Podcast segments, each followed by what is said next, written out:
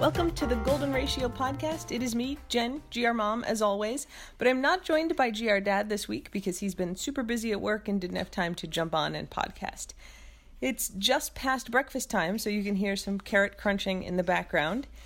And so, since we have a mom only episode this week, I thought I would talk about Hopper being a therapy dog since that's really a thing that I do with her by myself. But we should start with a drink of the week. It's 9:45 in the morning, so I am not drinking right now, and that's a good thing. But the last drink I had a couple nights ago was a Queen's Park Swizzle, which is a pretty cool kind of tiki drink. It's sort of like a mojito. It has mint and simple syrup, which is sugar water, and rum in it. And then you basically mush that together, put on a bunch of crunched ice, swizzle it around, and then you add a whole lot of Angostura bitters to it. So it's a pretty interesting drink. And if you Google the Queen's Park Swizzle, you can find a good recipe for it. So let's talk about Hops being a therapy dog.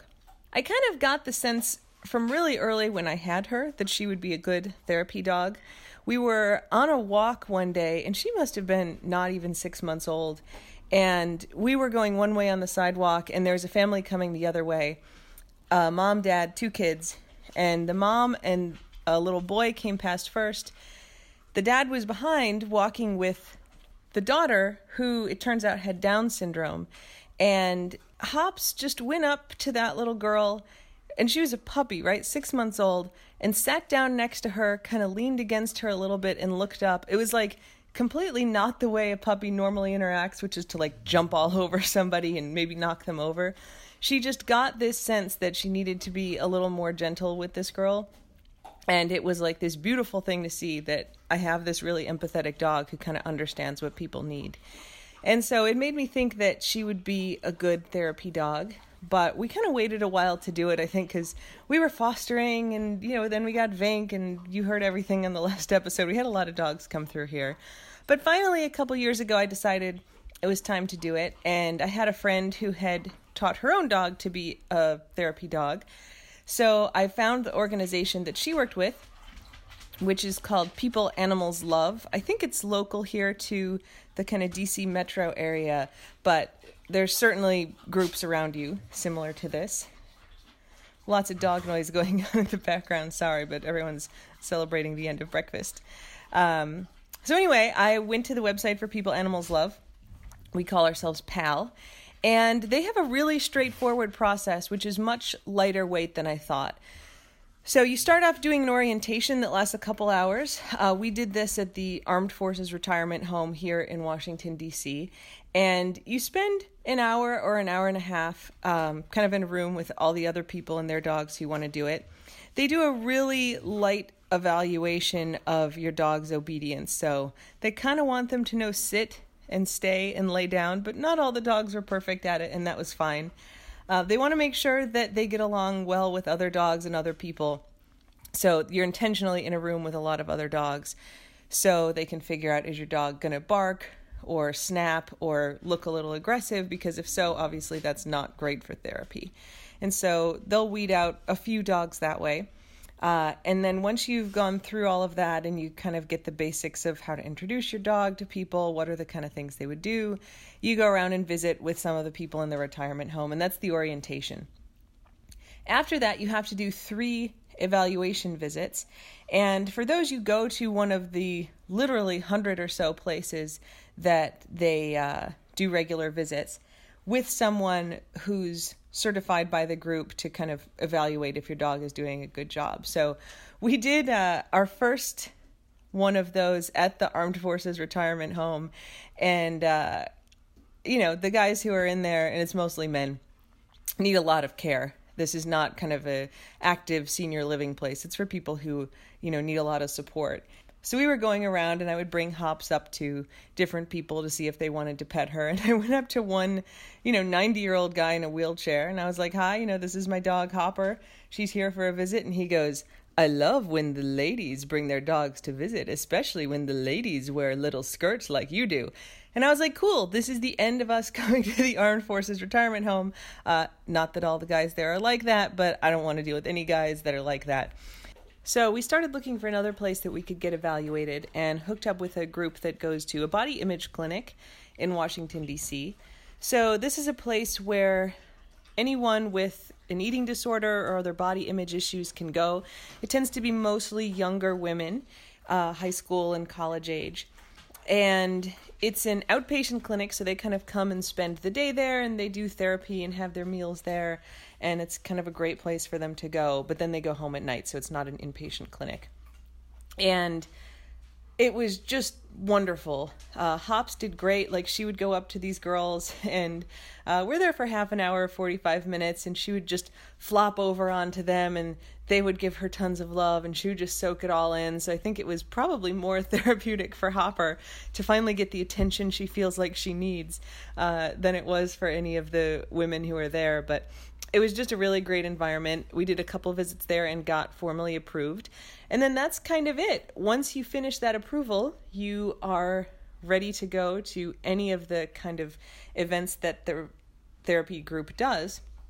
And there's tons of them. Like I said, they have, I think, over 100 places that they visit all over the DC area. So you could kind of do it full time if you wanted to. Um, they do things like going to the libraries where kids will read to the dogs, some stuff in schools, a lot of retirement homes. Uh, some people will get extra certified for doing hospice work, which obviously you can imagine is kind of tough because you're seeing people at the end of their life, but it can be really helpful to have a dog go there.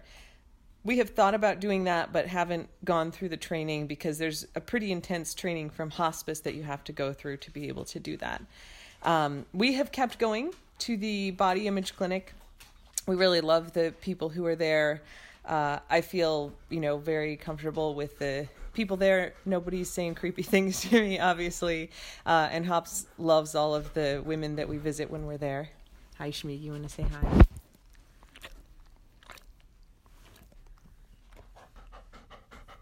And then we also will do visits like to airports on occasion. So it's not a regular thing, but a couple times a year we'll go out to Dulles Airport. The dogs get to go through security with TSA, and then we just kind of hang out in the terminals and let stressed out people pet the dogs, which is super fun. I've been on both sides of that. I was once in San Francisco at the airport, and there was a golden there doing de-stressing work and I just got down on the floor with that dog. It was like the best part of my day. So it's fun to go do that.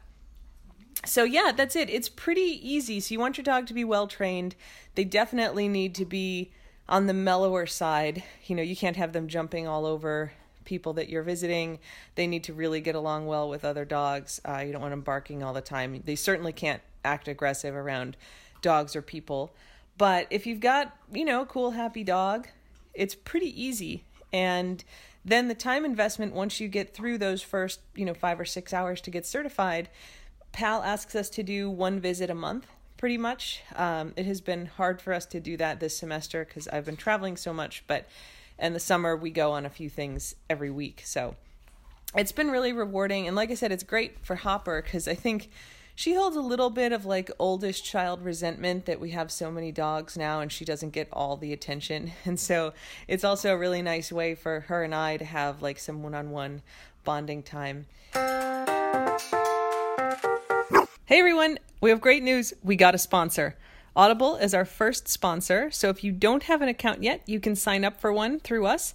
It's a great way to get audiobooks. I am an Audible addict and I probably listen to 100 books a year through them. So if you want some audiobooks, this is a great chance to do it.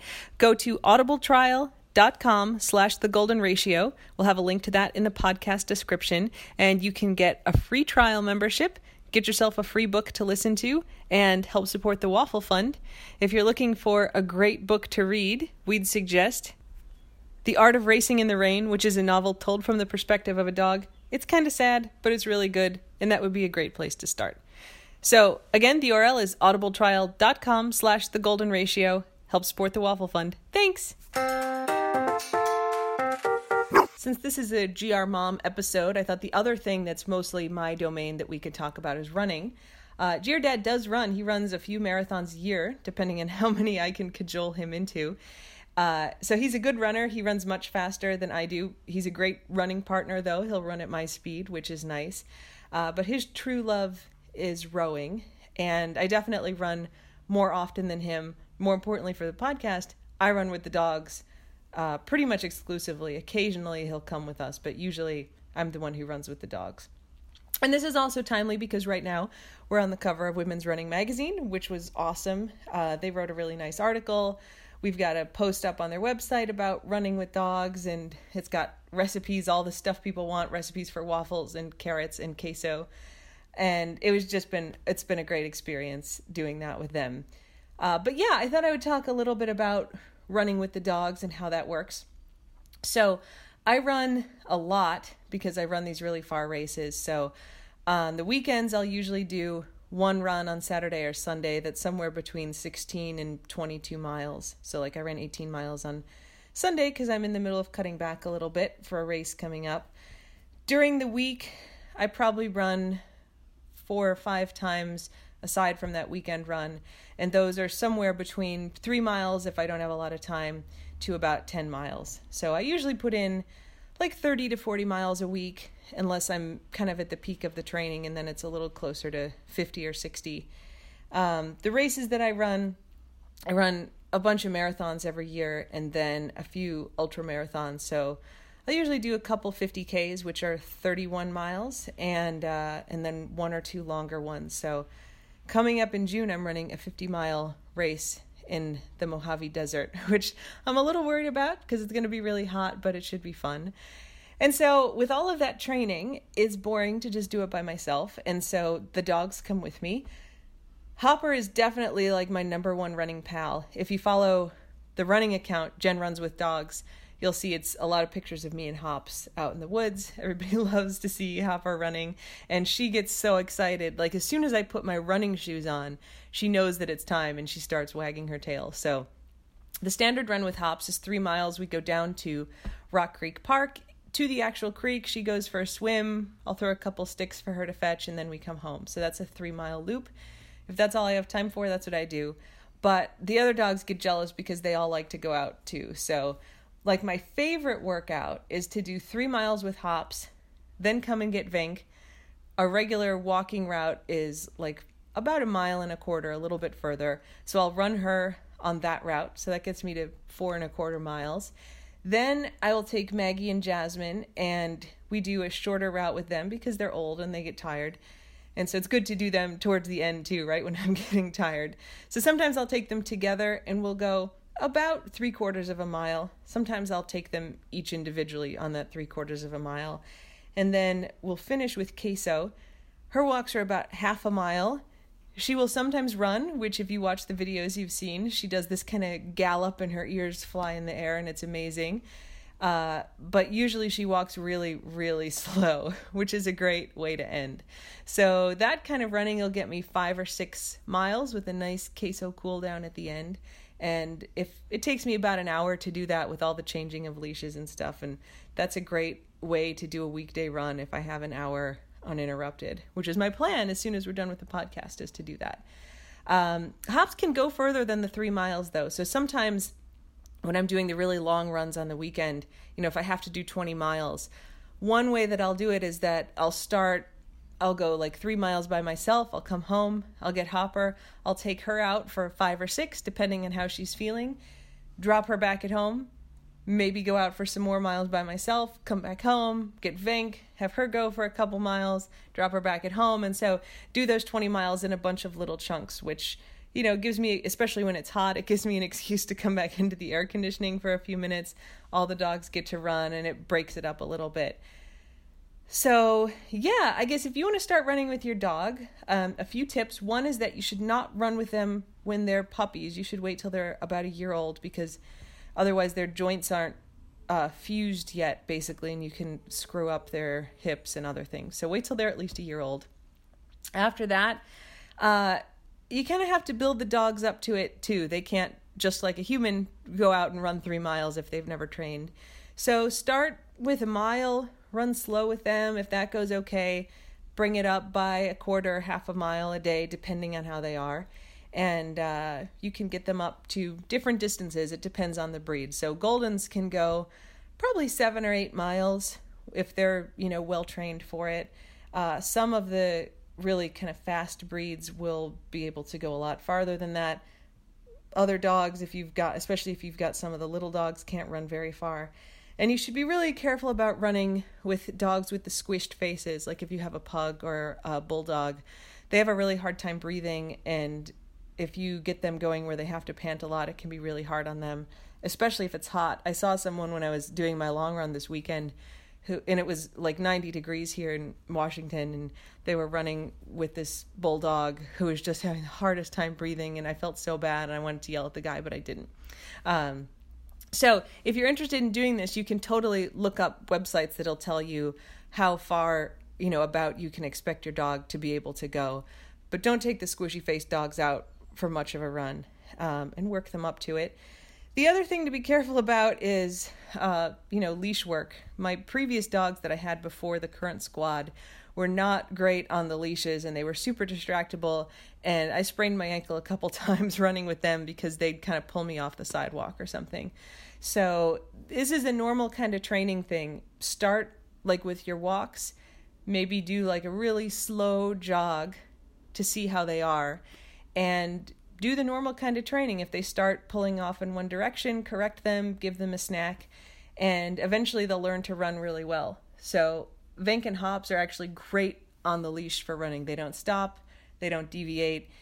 They know, you know, this is the pace that we're going and we're going to keep doing it. And if you have to go to the bathroom, we'll stop, but otherwise we're going.